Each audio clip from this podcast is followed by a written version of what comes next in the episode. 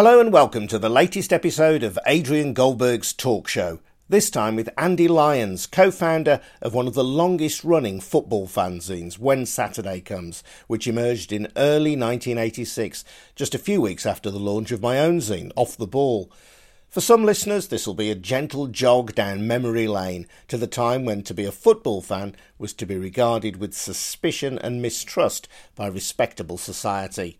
For the rest of you, I regard it as an enjoyable history lesson. When I met Andy at the WSC offices near Aldgate in London, he told me how the magazine started. Well, myself and my friend uh, Mike Ticher, we worked together in a record shop in London, Kensington High Street. Uh, and Mike had done a couple of issues of a music zine. There was a period when, this is 1985 86, there was a whole kind of zine culture around kind of indie music, especially at the time, influenced by the weekly music press, NME, and Melody Maker, and so on. And we used to talk a lot about football in kind of down times when we weren't sort of serving people in the shop and stuff. And he he said maybe there's scope for doing a sort of football spin-off of this music zine. So we put together one issue, just fo- sort of photocopied stuff, um, and uh, he sent a copy of it to the Guardian. The, they had a weekend diary column, and we had like 200 letters the following week, and we'd only photocopied like 100, so we had to do like a second run of that.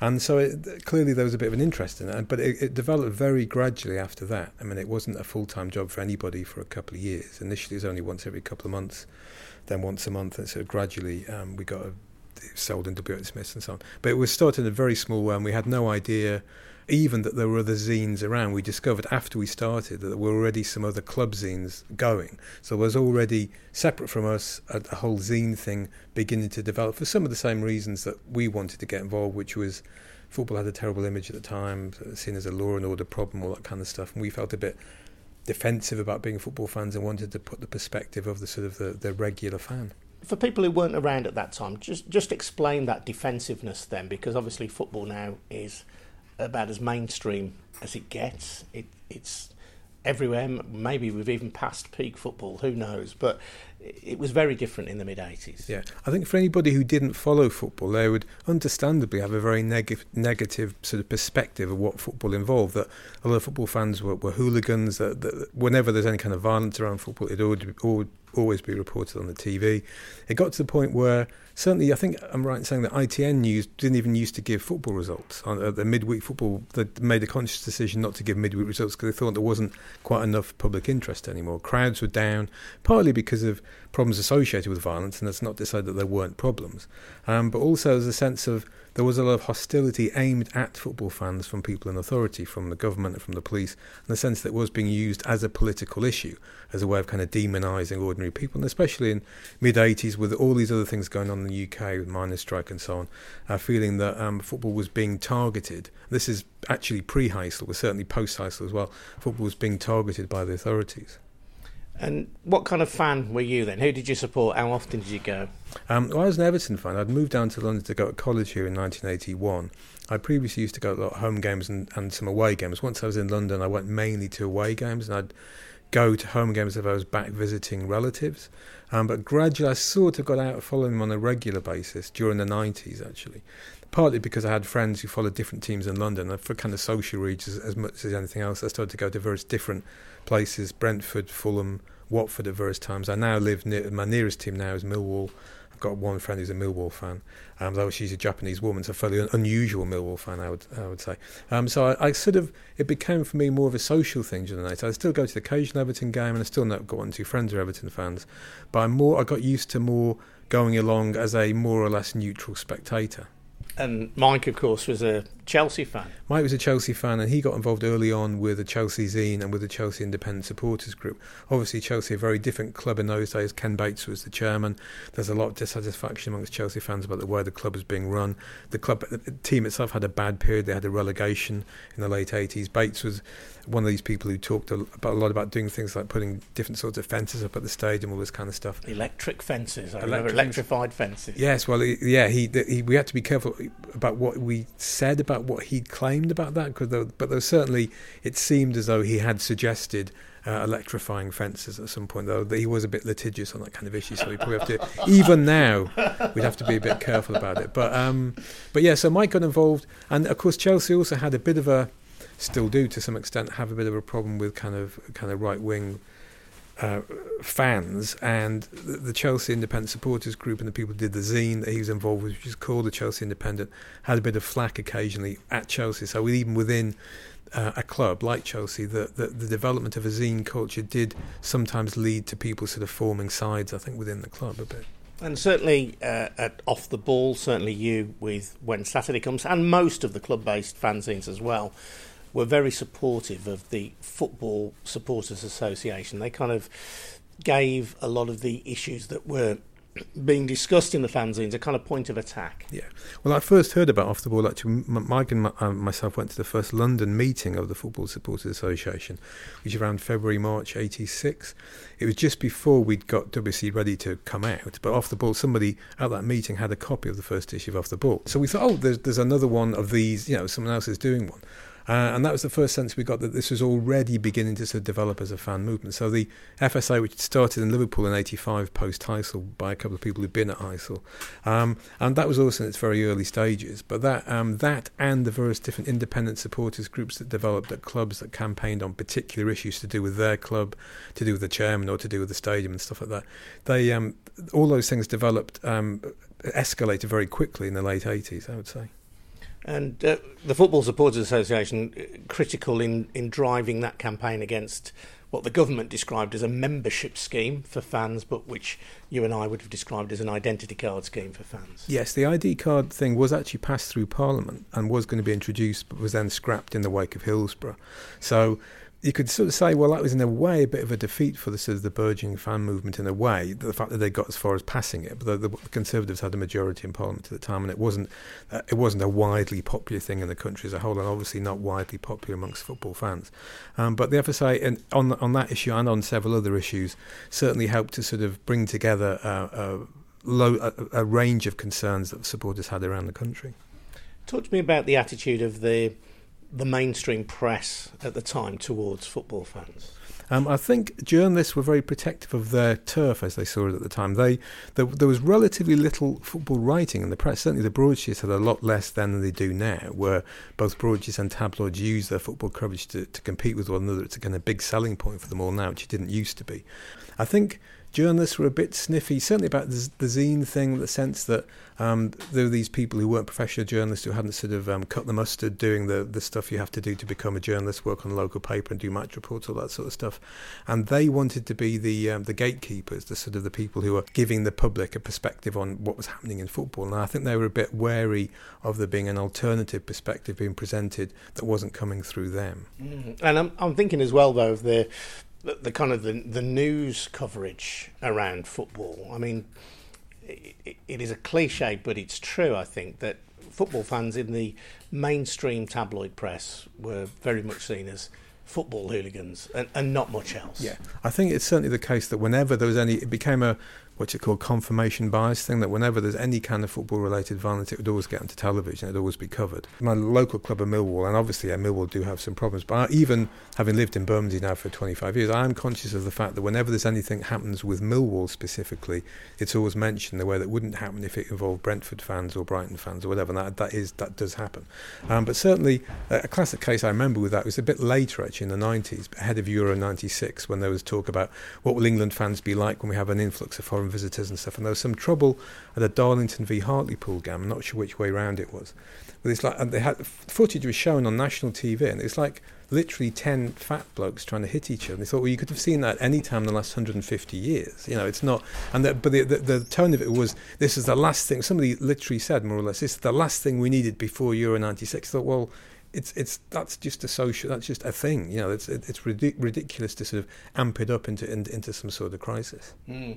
uh, i would say as a fan i kind of felt besieged because there was the the tabloid press who i felt had it in for me there was the government who I felt had it in for me. There were football hooligans who I felt had it in for me as well. You know, as an innocent, law abiding fan, but who liked to stand on the terraces. There were people I know who would give me grief as well. And the police it seemed, had it in for me. They treated everybody uh, as one undifferentiated mass of supporters. Yeah, well, unfortunately, as we saw in, in, relation to what's happened at Hillsborough, which is obviously now the subject of another uh, big court case, um, the, the, way that fans were perceived led the police to not think through the way they ran, the way, they organised themselves around matches, the way they corralled fans, way way fans were treated. That led not just to Hillsborough, which is obviously by far the worst instance, but there were several other in, in, in situations as well where the, uh, people were, were, injured entirely unnecessarily because the, the, the, police completely messed up the way they um,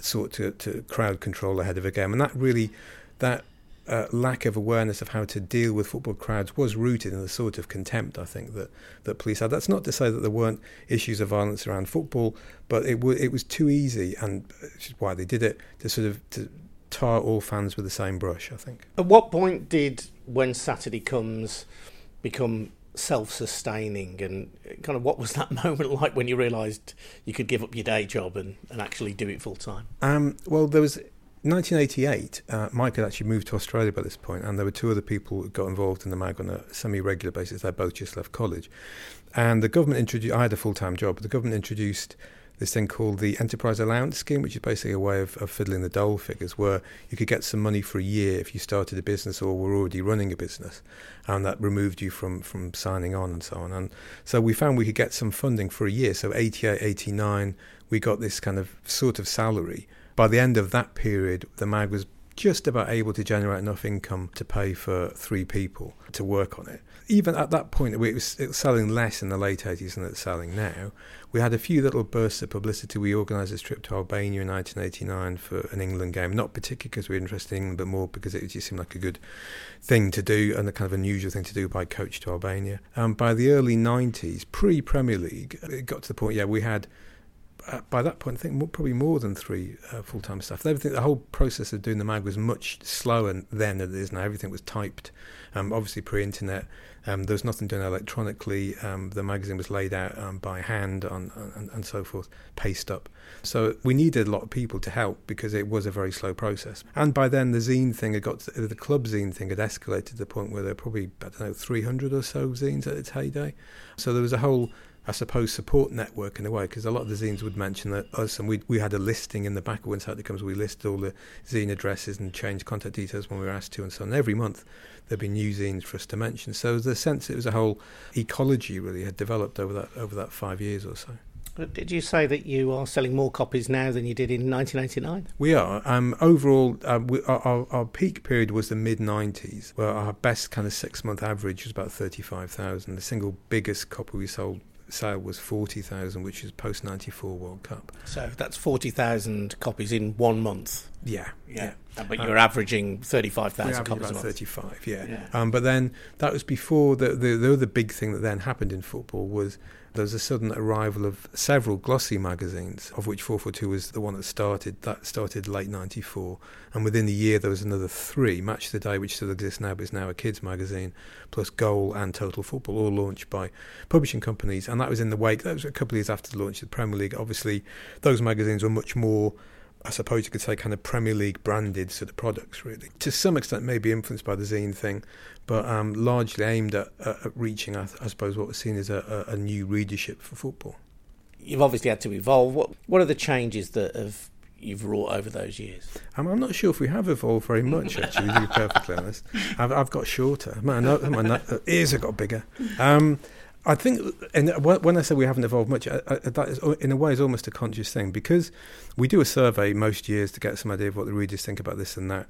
Um, but essentially, I always felt that we have to trust our own judgment, a bit like the old Reithian idea of the BBC that you give people what you think they should have. We had to trust our own judgment, really, and, and not be too concerned about what the readers thought unless we got a huge wave of opinion about one one thing or another that we should need to take note of. Essentially, we've always set out to just you know provide a platform for, as we always used to say, provide a, a platform for intelligent fans to talk about football in a, a, a, wide variety of subjects to do with football, assuming that most of our readers are people who, even if they follow a one team, are also uh, aware of developments in football as a whole. So they're football fans in general, as, as, well as just being kind of partisan fans.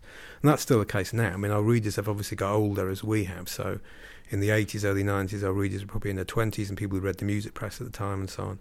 Now they're kind of middle aged and we're, we're, conscious that we do, we are trying to reach younger readers as well. But I, I don't think our, uh, the outlook on the mag and, and what we've done has really changed. There was a the whole sort of lad magazine thing that developed in the 90s. I don't think we were particularly affected by that really. There's probably a little bit of an overlap then between ourselves, you know, our readers and people who read those kind of magazines, and they, those magazines also influenced the other football magazines at the time.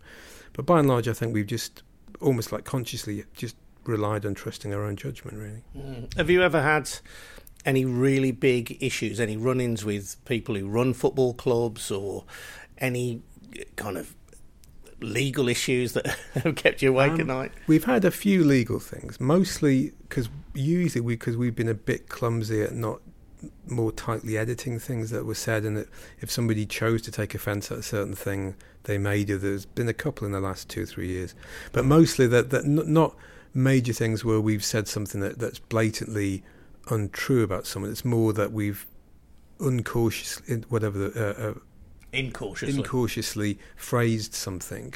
Somebody found out about it. It's much easier these days, especially Google yourself. You could find yeah, anything is written about you. And there was one club chairman, I won't name who it was, who phoned us up when we were finishing the issue actually and said that he was intending to sue us over something we'd said. And in fact, he what had happened, he'd Googled his name and we we were putting up an online archive and we it was something that we'd said about him eight or ten years previously, and he'd only just seen it and thought it was new. And so he then phoned back. Someone had obviously in the interim advised him of this, and he phoned back was much more conciliatory. So you get those sorts of things happen occasionally, um, but we, you know, obviously you have to take care because we really couldn't afford a proper legal. So we have had the occasion thing where we settled for a, a token one pound and the lawyer's fees kind of thing. But um, we weren't really in a position to do what you could call proper investigative stuff, but somebody like Private Eye can do because they do have a huge amount of funds behind them, you know, and we can't really afford to do those kind of things. We're running the risk of being closed down. So we we've had to tread carefully a bit over the years. Mm. Well, is there anything that you've done over the years that you would say stands out immediately as the thing we're most proud of doing? Well, the thing that's most popular that we've done is a review of a book by Tim Lovejoy, actually, which kind of crystallised a lot of things that people disliked about modern football and the way that football was presented on television and celebrity culture. It was an article. Was re- uh, our book reviews are usually about half a page, and I thought, well, maybe we could expand this into a bit, having seen the book, uh, into a bit of a bigger feature. So about once a year, we sort of we um, retweet it or a link to it, and it gets a huge amount of. Um, it, it's kind of like an annual, almost like an, a Christmas tradition or something. An annual tradition. Taylor Parkes, a, a former music writer, who wrote this. Um, I think it's an evisceration of Tim Lovejoy. So that that was that, that was something that people seem to really appreciate. In general, the stuff I, I like or remember are, are just, I suppose, funny things that. Um, uh, uh that where, where people have described a particular experience they've had that obviously resonate with a, a, a wide number of people. It was nice. Uh, Marky Smith uh, was a reader of the mag and used to send us Christmas cards. I've got a little collection of those.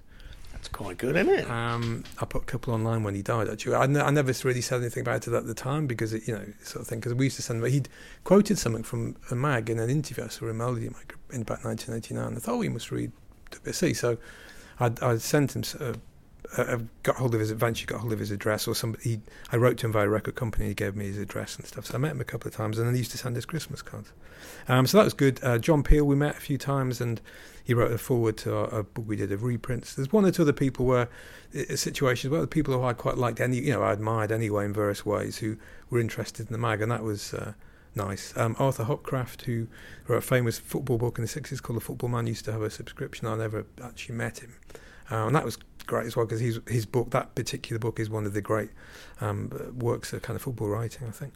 So over the years, it, um, but we, we've had, a, I suppose, a few people who relatively well known people who've, who've read the mag and stuff, but mostly it's kept going because we've maintained, I suppose you could say, kind of a, a relatively uh, loyal readership, people who've subscribed and who continue to subscribe. Yeah, and uh, I don't know if you're willing to share your kind of current general circulation uh, on tape, but you're not doing too badly, but you know, compared to most magazines, I suspect that are published by mainstream publishing houses, you wouldn't get published, would you? I guess. Um, no, I think uh, what I would say is our our rate of decline is less than the than the, than the industry standard, which is like a politician's answer, but it is actually true. Well, as you say, um, you're selling more now than you you did in the late eighties, which yeah, is something. Yeah, and, I mean, and we we do we do okay. What we we do is we have these spikes. Well, a, a couple of issues a year will sell really well. We do a pre-season supplement, or if we do a a World Cup preview that has a poster with it, those sorts of things.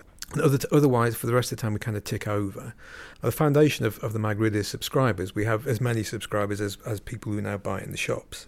Obviously, the shops, WH Smiths, etc., print uh, magazines in general have a problem with, with selling in the high street because of uh, companies like Smiths been badly affected by Amazon and by online uh, retail, and so that's uh, that's a little bit of a problem for us. We're, we're not going to be in a position where we don't supply Smiths. We're going to keep on doing both uh, subscriptions and, and print and mm. publishing, I think.